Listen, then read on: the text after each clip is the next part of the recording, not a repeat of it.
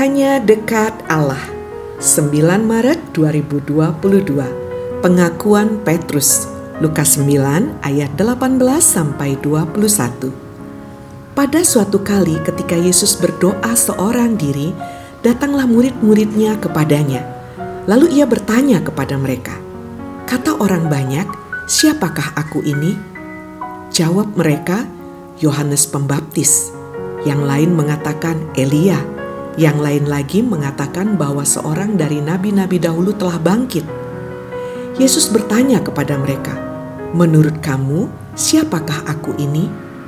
Jawab Petrus, "Mesias dari Allah." Lalu Yesus melarang mereka dengan keras supaya mereka jangan memberitahukan hal itu kepada siapa pun. Kisah pengakuan Petrus ini memperlihatkan kepada kita pentingnya kedekatan. Kedekatan akan seseorang membuat kita mengenalinya. Makin dekat, makin kenal. Makin kenal akan membuat kita makin mengasihinya. Jawaban Petrus yang mewakili para murid gamblang memperlihatkan betapa pentingnya kedekatan itu. Mereka yang sehari-hari bersama dengan Yesus memberikan jawaban yang lain daripada yang lain. Perihal Yesus orang Nazaret itu. Yesus memang setegas Yohanes Pembaptis berkait konfrontasi dengan para ahli Taurat dan orang Farisi.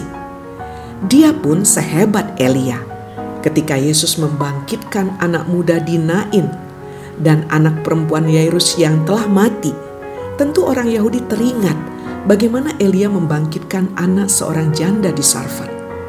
Namun, pengenalan mereka cuma sebatas itu. Petrus menyatakan dengan jelas juga tegas bahwa gurunya adalah Mesias dari Allah. Kata Ibrani, Mesias berarti yang diurapi. Dalam Alkitab Ibrani, raja merupakan orang yang paling sering disebut sebagai yang diurapi. Dengan demikian, Petrus sekali lagi mewakili para murid menyatakan bahwa Yesus adalah yang diurapi Allah. Dan mereka pasti sedikit banyak tahu bahwa Yesus adalah keturunan Daud. Namun demikian, ini juga hal yang penting. Yesus mewanti-wanti para murid untuk sementara merahasiakan kemesiasannya. Mengapa? Sebab Yesus tahu pengetahuan mereka belum lengkap.